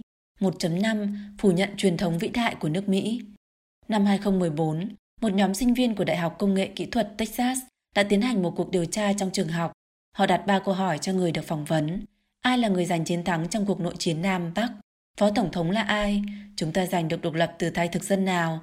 Rất nhiều sinh viên hoàn toàn không biết những kiến thức thông thường về lịch sử và chính trị của nước Mỹ này, nhưng lại thuộc như lòng bàn tay khi nói về chuyện tình cảm hôn nhân của những ngôi sao. Năm 2008, Viện Nghiên cứu Liên trường đã thực hiện phỏng vấn ngẫu nhiên 2.500 người Mỹ, phát hiện chỉ một nửa trong số những người được hỏi có thể nói rõ cơ cấu tam quyền phân lập của nước Mỹ là gì. Năm 2014, Tổ chức Đánh giá Phát triển Giáo dục Toàn quốc phát hiện chỉ có 18% sinh viên khá thông thuộc lịch sử nước Mỹ. Hơn nữa, với 33 câu hỏi trong đề thi kiến thức chung của công dân, thì có đến 71% người Mỹ được dưới 49 điểm, 60 điểm mới đỗ. Học về lịch sử nước Mỹ không chỉ để hiểu về quá trình hình thành một quốc gia, mà cũng để hiểu quốc gia đó được xây dựng trên nền tảng giá trị quan nào và cái giá phải trả để bảo vệ những giá trị truyền thống này. Duy chỉ có vậy, mọi người mới có thể trân quý những gì đang có hôm nay và cũng sẽ bảo vệ truyền thống này để truyền lại cho thế hệ sau. Nhưng lãng quên lịch sử chính là cắt đứt truyền thống, không hiểu được nghĩa vụ công dân là điều kiện tất yếu để xuất hiện chính phủ cực quyền. Chúng ta sẽ thắc mắc rằng giáo dục lịch sử và giáo dục công dân của Mỹ rốt cuộc có vấn đề gì? Câu trả lời có thể được tìm thấy qua các sách giáo trình mà sinh viên Mỹ sử dụng và qua chính những người thầy của họ. Howard Zinn, tác giả cuốn sách giáo khoa lịch sử phổ biến nhất, cuốn Lịch sử dân tộc Mỹ, là một người theo chủ nghĩa Marx. Cuốn sách này mang đến một ấn tượng cho người đọc là tất cả những tấm gương anh hùng và những câu chuyện làm lay động lòng người trong lịch sử nước Mỹ đều chỉ là những lời dối trá vô liêm sỉ. Lịch sử đen tối của nước Mỹ đầy dẫy những áp bức, bóc lột và diệt chủng. Một giáo sư kinh tế học của Đại học Boston cho rằng những phần tử khủng bố, kẻ thù của nước Mỹ là những chiến sĩ tự do chân chính, còn nước Mỹ mới là ma quỷ. Trong một bài diễn văn được phát biểu năm 2004, họ so sánh những kẻ khủng bố tấn công trung tâm thương mại thế giới với những người phản kháng đã nổ phát súng đầu tiên trong cuộc chiến tranh giành độc lập cho nước Mỹ tại Lexington. 1.6. Bôi nhọ các tác phẩm kinh điển của văn minh phương Tây Năm 1988, các giáo sư và sinh viên theo chủ nghĩa cấp tiến ở Đại học Stanford đã phản đối môn học lịch sử văn minh phương Tây của trường đại học này. Họ hô to khẩu hiệu, hay hay hô hô, phải vứt bỏ nền văn minh phương Tây đi. Đại học Stanford đã phải nhượng bộ những người phản đối. Họ dùng môn học, văn hóa, tư tưởng và giá trị quan mang đặc trưng văn hóa đa dạng thay thế cho lịch sử văn minh vốn có của phương Tây. Môn học mới tuy không xóa bỏ một số nhân vật kinh điển trong văn hóa phương Tây như Homer, Plato, Thánh, Saint Augustine, Dante và Shakespeare, vân vân, nhưng lại quy định mỗi học kỳ phải học một số tác phẩm viết về những nhóm người bị áp bức trong lịch sử, như phụ nữ, người dân tộc thiểu số, vân vân. William Bennett, Bộ trưởng Giáo dục Liên bang của Mỹ lúc bấy giờ, gọi phương thức cải cách môn học này là môn học đáng sợ, Curriculum by Intimidation. Các trường đại học nổi tiếng khác cũng rất nhanh chóng thực hiện theo. Các trường đại học hạng 2 và hạng 3 cũng không chịu tụt hậu. Trong vài năm, các môn khoa học xã hội đại cương ở các trường đại học Mỹ đã biến đổi long trời lở đất. Nhà tư tưởng theo chủ nghĩa bảo thủ De Souza trong cuốn Giáo dục không có tự do đã lấy ví dụ từ cuốn sách Tôi, Rigoberta Menchu, một người phụ nữ Ấn Độ ở Guatemala, nhằm chứng minh các môn học mới ở Đại học Stanford đã được định hướng hình thái ý thức. Cuốn sách kể về quá trình trưởng thành của một cô gái trẻ người Ấn Độ ở Guatemala. Bố mẹ cô đã bị vô cớ sát hại trong một cuộc thảm sát. Cô quyết tâm phản kháng, tư tưởng của cô càng ngày càng cực đoan. Cô dần dần ủng hộ phong trào giành quyền tự quyết của người da đỏ Nam Mỹ, phản đối nền văn hóa Mỹ Latin bị châu Âu hóa. Europeanized Latino culture. Đầu tiên cô trở thành một người theo chủ nghĩa nữ quyền, sau đó trở thành người theo chủ nghĩa xã hội, cuối cùng trở thành người theo chủ nghĩa Marx. Phần cuối của cuốn sách, cô bắt đầu tham gia mặt trận nhân dân trong cuộc biểu tình ở Paris, bàn luận về những chủ đề thanh niên giai cấp tư sản, Molotov cocktail, tức là bom xăng. Một chương trong cuốn sách có tiêu đề là Rigoberta từ bỏ hôn nhân và vai trò làm mẹ. Các trường đại học của Mỹ đã lấy danh nghĩa đúng đắn chính trị để loại bỏ tác phẩm kinh điển. Điều này ít nhất đã gây ra những hậu quả có tính phá hoại trên những phương diện sau. Thứ nhất, thay thế những tác phẩm văn học kinh điển có giá trị ổn định, lâu dài bằng những tác phẩm văn học cách mạng hoặc văn học của người bị áp bức, được sáng tác cầu thả, nông cạn nhưng có tính kích động. Thứ hai, đặt các tác phẩm văn học cách mạng hoặc văn học của người bị áp bức ngang hàng với tác phẩm văn học kinh điển, cũng giống như đã chiếm vị trí của các tác phẩm văn học kinh điển, gây ảnh hưởng nghiêm trọng tới tâm lý của sinh viên. Thứ ba, các tác phẩm văn học kinh điển bị đặt ngang hàng với các tác phẩm hạ lưu, khiến cho nó bị hạ thấp giá trị. Thứ tư, tư tưởng chỉ đạo trong việc phân tích các tác phẩm văn học kinh điển cũng biến thành việc phê phán lý luận, nghiên cứu văn hóa, đánh giá hệ tư tưởng chính trị và đúng đắn chính trị. Các học giả hào hứng nghiên cứu sự kỳ thị giới tính và kỳ thị chủng tộc ẩn đằng sau các vở kịch của Shakespeare, hay khuynh hướng đồng tình luyến ái của các nhân vật trong những tác phẩm kinh điển, vân vân. Điều này là sự xuyên tạc và sỉ nhục đối với những tác phẩm kinh điển. Thứ năm, những sinh viên chịu ảnh hưởng của những tư tưởng này rất khó tin vào nhân cách cao thượng, sự nghiệp vĩ đại và động cơ cao cả trong những tác phẩm kinh điển mà dưỡng thành một thái độ căm ghét, miệt thị, thậm chí thù hận tất cả mọi thứ.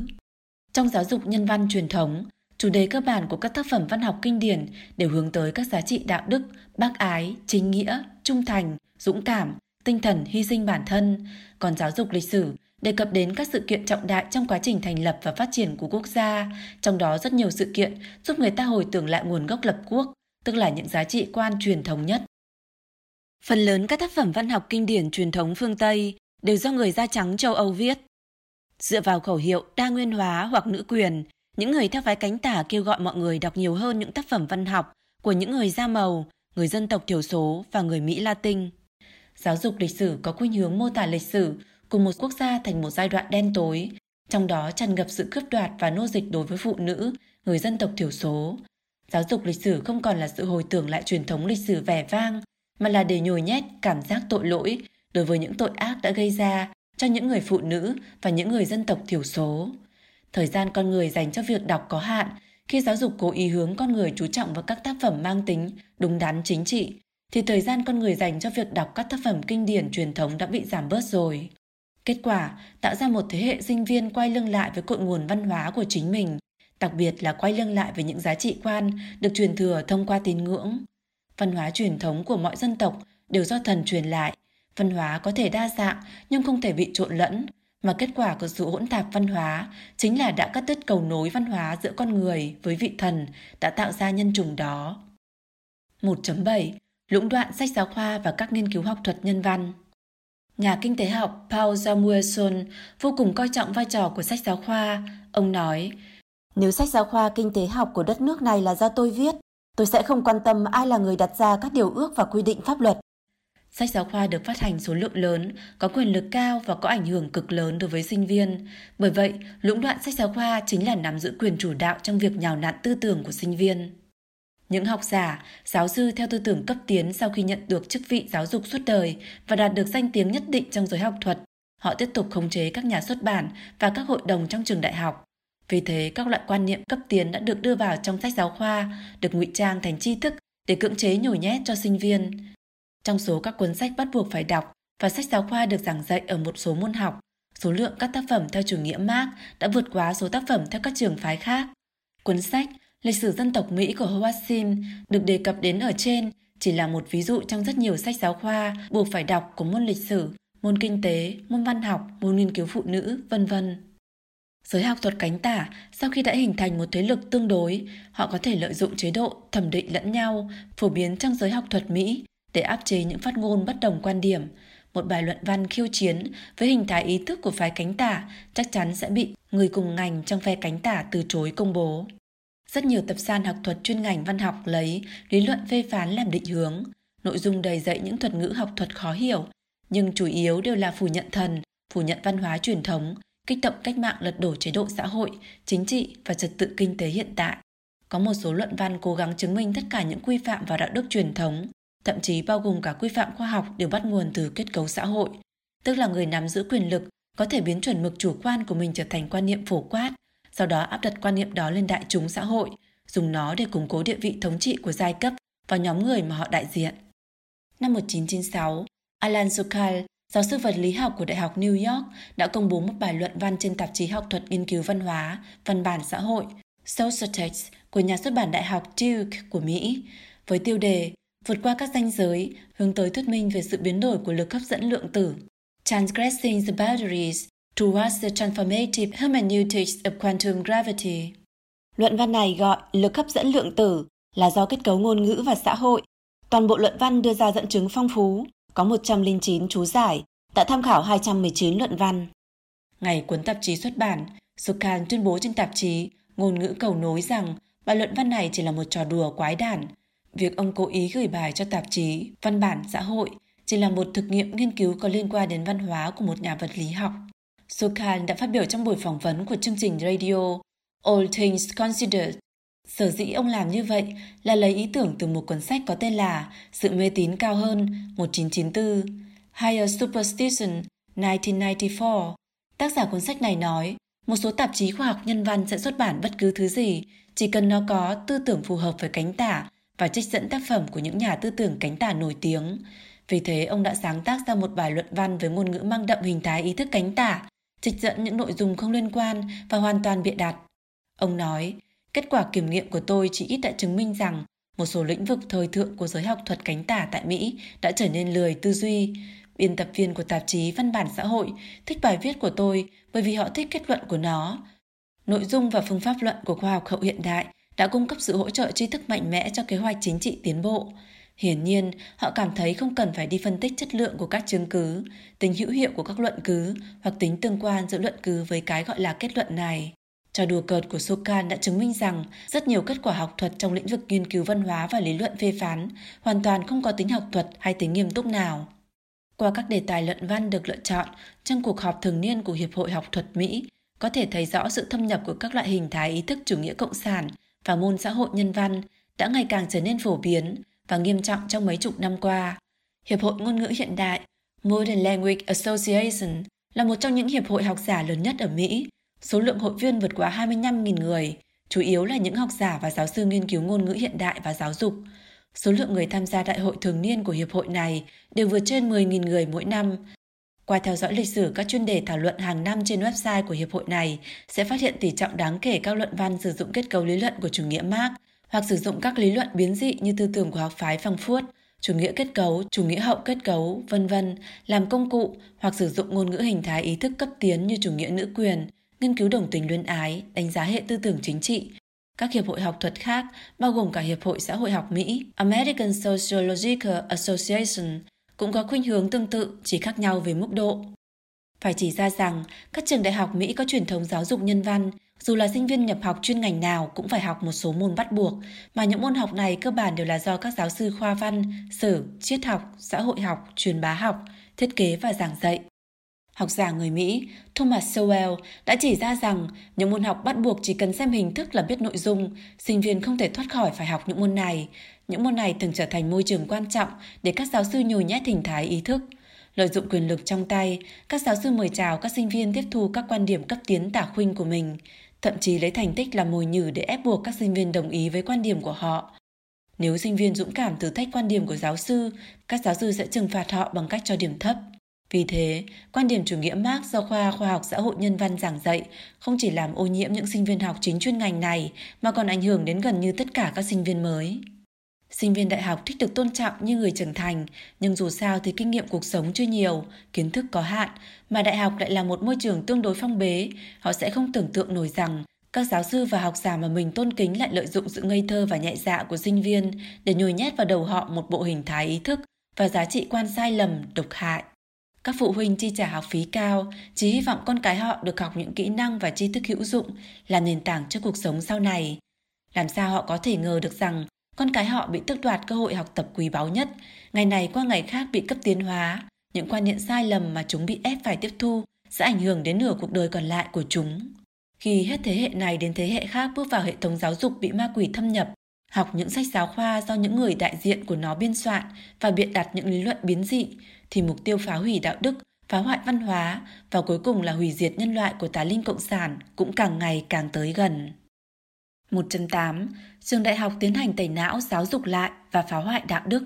Cùng với sự hoành hành của hình thái ý thức chủ nghĩa Mark trong các trường đại học bắt đầu từ thập niên 80 của thế kỷ trước, chính sách của các trường đại học ngày càng tập trung vào việc ngăn chặn những ngôn luận có tính xúc phạm, đặc biệt là những ngôn luận xúc phạm đến nữ giới hoặc người dân tộc thiểu số. Học giả người Mỹ Donald Alexander Downs chỉ ra rằng từ những năm 1987 đến năm 1992, ước tính có khoảng 300 trường đại học của Mỹ thực thi chính sách liên quan đến quy phạm ngôn luận, dùng hình thức bán pháp luật hóa để nghiêm cấm những phát ngôn xúc phạm những nhóm người hoặc sự vật nhạy cảm. Những người ủng hộ hành động này có lẽ xuất phát từ lòng tốt, nhưng kết quả lại sản sinh ra một kết quả hoang đường. Từ đó, số người tự xưng mình có quyền không bị xúc phạm không ngừng tăng lên. Trên thực tế, đây không phải là quyền công dân được bất kỳ pháp luật nào công nhận và có thể vin vào bất cứ lý do nào, sự tràn lan của văn hóa chủ nghĩa Marx khiến cho bất cứ ai cũng có thể tìm ra lý do tuyên bố mình thuộc nhóm người bị áp bức dựa trên các phương diện văn hóa, lịch sử ông cha, màu da, giới tính, thiên hướng tình dục của bản thân. Mà các quy định hành chính của các trường đại học cũng liên tục trao đặc quyền cho những người tự xưng là người bị hại. Theo logic của chủ nghĩa Marx, những người bị áp bức đương nhiên là những người đúng đắn trên khía cạnh đạo đức, người khác thậm chí còn không dám nghi ngờ tính xác thực của việc họ tự xưng là người bị xúc phạm. Tính hoang đường của logic này nằm ở chỗ nó âm thầm hoán đổi tiêu chuẩn đạo đức đánh giá thiện ác đúng sai, khi ngày càng nhận được sự đồng thuận của mọi người. Trong chủ nghĩa Lenin, Stalin, điều này được gọi là tính giác ngộ giai cấp cao. Người ta đã vô hình chung vứt bỏ hoàn toàn tiêu chuẩn thiện ác trong giá trị phổ quát truyền thống, dùng cảm xúc nhóm, group emotion để cắt đứt tiêu chuẩn thiện ác đúng sai. Điều này biểu hiện cực kỳ rõ nét tại các quốc gia cực quyền cộng sản cuối cùng dẫn đến người vô sản lưu manh, người bị áp bức, có thể đường hoàng giết hại các địa chủ và nhà tư bản, người áp bức. Một trong những nguyên nhân khiến các trường hợp tùy ý tuyên bố bản thân là người bị xúc phạm không ngừng tăng lên, đó là các học giả chủ nghĩa Marx trong lĩnh vực văn hóa đã tạo ra một hệ thống khái niệm tưởng như đúng mà lại là sai, không ngừng mở rộng định nghĩa các hành vi và ngôn từ mang tính kỳ thị như công kích vi mô, microaggression, cảnh báo kích hoạt, trigger warning, và vùng an toàn, safe space, vân vân.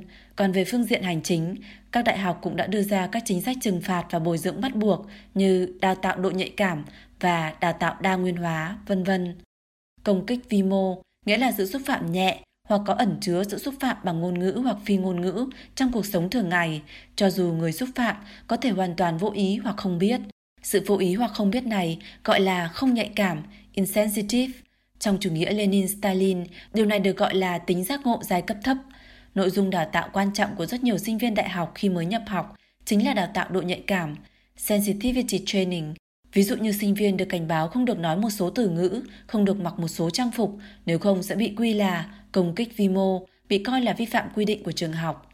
Trong một số trường học, không được nói câu hoan nghênh đến nước Mỹ vì có thể bị quy là kỳ thị, bị coi là công kích vi mô. Nguyên nhân mà điều này sẽ khiến một số người dân tộc thiểu số từng bị đối xử bất công trong lịch sử nước Mỹ, như người da đỏ, người châu Phi, người Nhật, người Hoa, nhớ lại lịch sử tủi nhục của tổ tiên. trường đại học California công bố một danh sách dài những câu nói công kích vi mô bị cấm, bao gồm những câu nói thường dùng như nước Mỹ là một lò luyện lớn, kỳ thị chủng tộc, nước Mỹ là vùng đất nhiều cơ hội và nam và nữ đều có cơ hội thành công như nhau, phủ nhận sự bất bình đẳng về giới tính hoặc chủng tộc, vân vân. Người vi phạm quy định công kích vi mô sẽ bị nhà trường phạt vì điều này sẽ cản trở nhà trường xây dựng cái gọi là vùng an toàn. Một ví dụ điển hình của công kích vi mô xảy ra tại trường đại học Indiana, đại học Purdue Indianapolis. Một sinh viên da trắng đã vi phạm điều lệ quấy nhiễu chủng tộc chỉ vì đọc một cuốn sách có tên là Sinh viên đại học Notre Dame đánh bại đảng ba chữ K, đảng Ku Klux Klan. Nhưng bức ảnh chụp chung của đảng ba chữ K trên trang bìa cuốn sách khiến cho một bạn học sinh của sinh viên này cảm thấy bị xúc phạm. Sinh viên này cũng là người quản lý ký túc xá. Văn phòng xử lý tranh chấp của nhà trường cho rằng sinh viên này đã vi phạm quy định về kỳ thị chủng tộc. Sau đó, nhờ nỗ lực kháng cáo của sinh viên cũng như sự giúp đỡ của các đoàn thể khác, nhà trường đành phải thừa nhận rằng sinh viên này không mắc lỗi gì cả. Cái gọi là đào tạo độ nhạy cảm và đào tạo đa nguyên hóa có thể so sánh với việc tẩy não giáo dục lại ở Trung Quốc và Liên Xô cũ. Mục đích của giáo dục lại là khắc sâu lập trường giai cấp, giai cấp tư sản, giai cấp địa chủ, hiện tại là nam giới hoặc là người da trắng, cần phải nhận rõ nguồn gốc tội lỗi của giai cấp áp bức mình, giai cấp bị áp bức cần phải nhận rõ sự giả tạo về văn hóa của giai cấp tư sản, trừ bỏ áp bức tiềm ẩn, vứt bỏ hoàn cảnh cá nhân để nhận thức rõ tình cảnh bị áp bức của giai cấp mình. Hiện nay, phụ nữ cần phải nhận thức rõ sự khác biệt giới tính của người phụ nữ truyền thống, chỉ là sự mê hoặc do văn hóa truyền thống tạo nên. Người da đen phải nhận thức rõ, công bằng chỉ là sự giả tạo do văn hóa truyền thống của người da trắng dựng nên. Phân biệt cảnh ngộ cá nhân với chủng tộc và hoàn cảnh giới tính. Muốn học tập phương pháp phân tích giai cấp của chủ nghĩa Marx, cần ý thức được việc nhận thức vấn đề theo lập trường của giai cấp áp bức là sai. Vì thế phải thay đổi thế giới quan, hoàn toàn suy nghĩ và hành động theo lập trường chủ nghĩa Marx, giai cấp vô sản. Những lời nói và hành động phủ nhận áp bức giai cấp hay đấu tranh giai cấp đều phải chịu sự trừng phạt nghiêm khắc. Đào tạo độ nhạy cảm là cần nhận thức đầy đủ về những bất công xã hội, lời nói và hành động cần đứng trên lập trường của nhóm người bị áp bức. Nữ giới, người dân tộc thiểu số, người đồng tính, vân vân. Ví dụ, năm 2013, Đại học Northwest đã yêu cầu tất cả sinh viên đều phải hoàn thành xong khóa học liên quan đến đa nguyên hóa mới được tốt nghiệp. Theo giải thích của nhà trường, sau khi hoàn thành khóa học này, sinh viên sẽ có thể phát triển khả năng tư duy mang tính phê phán của họ, học phân tích giai cấp, nhận thức được vị trí của mình trong hệ thống bất công, nhận thức rõ thành phần giai cấp của mình và suy nghĩ về quyền lực và đặc quyền của mình, phải đứng trên lập trường của giai cấp bị áp bức. Một ví dụ điển hình khác là chương trình tẩy não, tái giáo dục năm 2007 của Đại học Delaware, nhà trường tuyên bố điều trị thái độ và tiền ngưỡng không đúng đắn của sinh viên. Chương trình này nhắm tới 7.000 sinh viên lưu trú tại trường. Họ bị cưỡng chế yêu cầu tham gia trị liệu ý thức tư tưởng. Mục đích rõ ràng của nó là bắt sinh viên tiếp thu quan điểm nhất quán về một số vấn đề nào đó như chính trị, chủng tộc, khác biệt giới tính, chủ nghĩa bảo vệ môi trường. Trợ lý ký túc xá đại học yêu cầu phát cho mỗi sinh viên một bảng câu hỏi những vấn đề liên quan đến giới tính và chủng tộc trong bảng câu hỏi bao gồm họ mong muốn sẽ hẹn hò với người thuộc chủng tộc nào và giới tính nào. Mục đích chính là khiến sinh viên cởi mở hơn về những phương diện này. Có sinh viên khi bị hỏi khi nào bạn ý thức được định dạng giới tính, gender identity của mình. Định dạng giới tính chỉ sự nhận thức về giới tính khác với giới tính sinh học. Ví dụ, người có giới tính sinh học là nam có thể cho rằng mình có định dạng giới tính nữ. Cô ấy đã trả lời rằng đó không phải là việc của bạn. Kết quả là cô ấy bị trợ lý ký túc xá báo cáo lên ban quản lý trường học. Hình thức giáo dục lại bị chính trị hóa mà ma quỷ an bài cho các sinh viên này, mục đích không chỉ làm đảo loạn tiêu chuẩn đánh giá đạo đức do thần lưu lại. Một phương diện khác nó phóng đại quan điểm chủ nghĩa cá nhân của sinh viên, luôn coi mình là trung tâm. Trong môi trường chính trị bị cường điệu hóa này, những sinh viên trẻ này học được cách biến tình cảm của số đông thành mục tiêu cao thượng để đạt được mục tiêu cá nhân của mình. Chỉ cần tuyên bố mình là người bị hại, thuộc một nhóm người bị hại nào đó thì có thể tùy ý khống chế và uy hiếp người khác, hoặc đạt được mục đích cá nhân của mình. Nếu quan điểm của người khác không thống nhất với quan điểm của mình thì có thể dùng lý do bị xúc phạm để kháng nghị với nhà trường, yêu cầu người phát ngôn đó im lặng.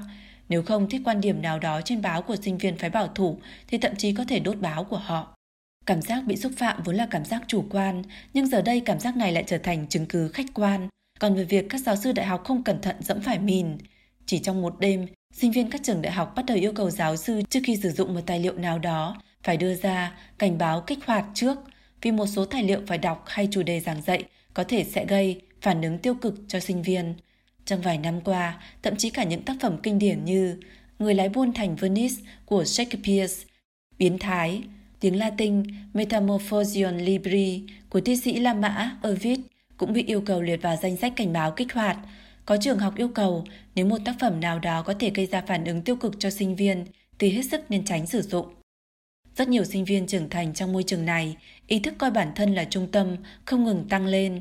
Họ chỉ chăm chú đến việc bản thân không bị xúc phạm. Ý thức nhóm, một hình thức biểu hiện khác của ý thức giai cấp trong nhà trường cũng không ngừng tăng mạnh, khiến cho họ không hiểu làm thế nào suy nghĩ độc lập, không hiểu được trách nhiệm cá nhân. Họ cũng giống như những sinh viên cấp tiến thập niên 60, hiện nay đã trở thành giáo viên của họ, đều phản đối truyền thống. Nghiêm trọng hơn là xa vào các tệ nạn dâm loạn, uống rượu, hút ma túy, nói tục chửi bậy. Nhưng ẩn đằng sau thái độ đùa bỡn với đời của họ là tâm hồn yếu đuối, không chịu nổi bất cứ sự đả kích và chèn ép nào, chưa nói đến việc gánh vác trách nhiệm. Đào tạo trong giáo dục truyền thống là ước thúc đối với bản thân, tư duy độc lập, ý thức trách nhiệm và lòng khoan dung đối với người khác. Còn ma quỷ muốn cho thế hệ sau không ngừng phóng túng bản thân, trở thành công cụ để chúng lợi dụng và thao túng nhằm thống trị thế giới.